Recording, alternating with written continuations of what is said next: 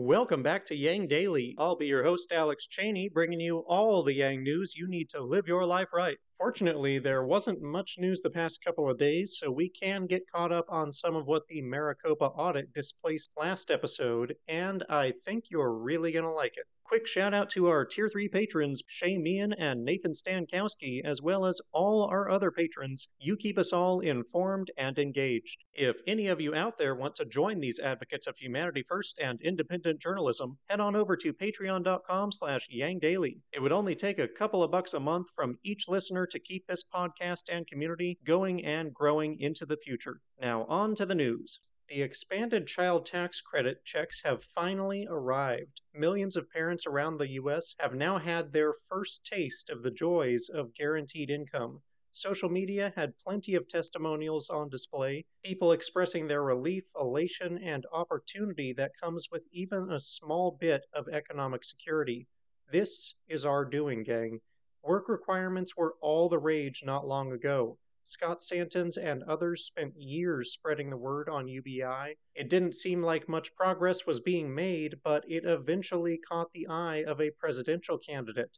That candidate lost his race, but in the process convinced a lot of Americans that unconditional cash is the way forward. Democrats gained a majority in the Senate by the slimmest of margins with our help. All of that and some lobbying was barely enough to get Congress to pass first one then another stimulus check, and strip most of the conditions off the child tax credit. At every step, it seemed like we were losing to some degree.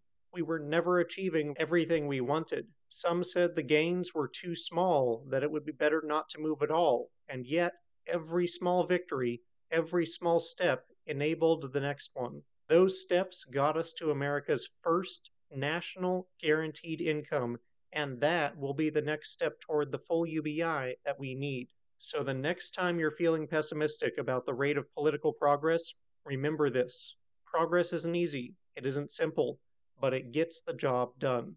And there's still a job to do with the CTC because it's not yet permanent. If you want that security for families to last, if you want to take that next step toward UBI, text CTC to 747464 to call your senators and make clear how you expect them to vote on this. They are arguing right now over the next infrastructure package, which this is currently included in. And sign the petition linked below if you haven't already. A Washington Post article made some points in favor of Republican support for a permanent child allowance. Supporting families is a core rallying cry for conservatives. The child tax credit benefit amount was expanded under both Bush and Trump, Moreover, it notes that the right has been calling for school vouchers for decades, that being the government providing money to families for them to spend on education at an institution of their choosing. For those who want it, the child allowance perfectly fits that role, and Romney's version of it would be budget neutral. Far better than neutral, in fact, as we know that investments in kids generate roughly $7 for every one invested via improved health and access to opportunities, lowering costs like healthcare and crime, while raising revenue like taxable income. The GOP should be pushing for this, and their voters should be pushing them. Families and the economy prosper when people have the resources they need to get quality education and jobs. Kids deserve a healthy childhood. Let's make it happen. The American Sustainable Business Council, an alliance of 250,000 businesses, are now calling on the Senate to create a filibuster exemption for voting rights bills, or otherwise reform the filibuster to allow H.R. 1 and the John Lewis Voting Rights Act to pass. They say they support this because the filibuster has become an obstacle to government performing its obligations, which is just the simple truth.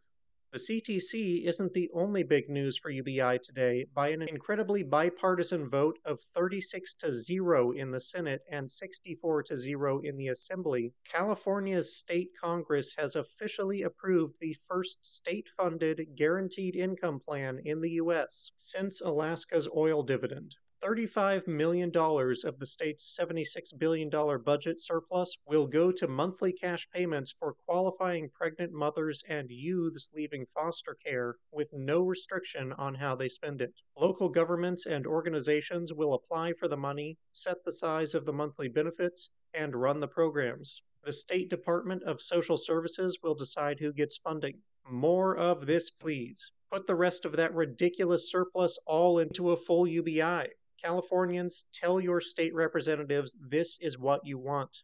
And there's more. Governor Newsom also just signed into law the $600 stimulus checks for Californians earning between 30 and 75 grand a year and $500 for adult dependents. Expect that to roll out in September, and it will likewise have no spending or employment conditions. Ditch the means testing and let's go. So, to sum it up, the second state funded guaranteed income in the nation, statewide stimulus checks, and the first payments from the Near UBI for Kids all within a few days of each other. The future of UBI is looking pretty bright, gang. Great work, and keep that ball rolling.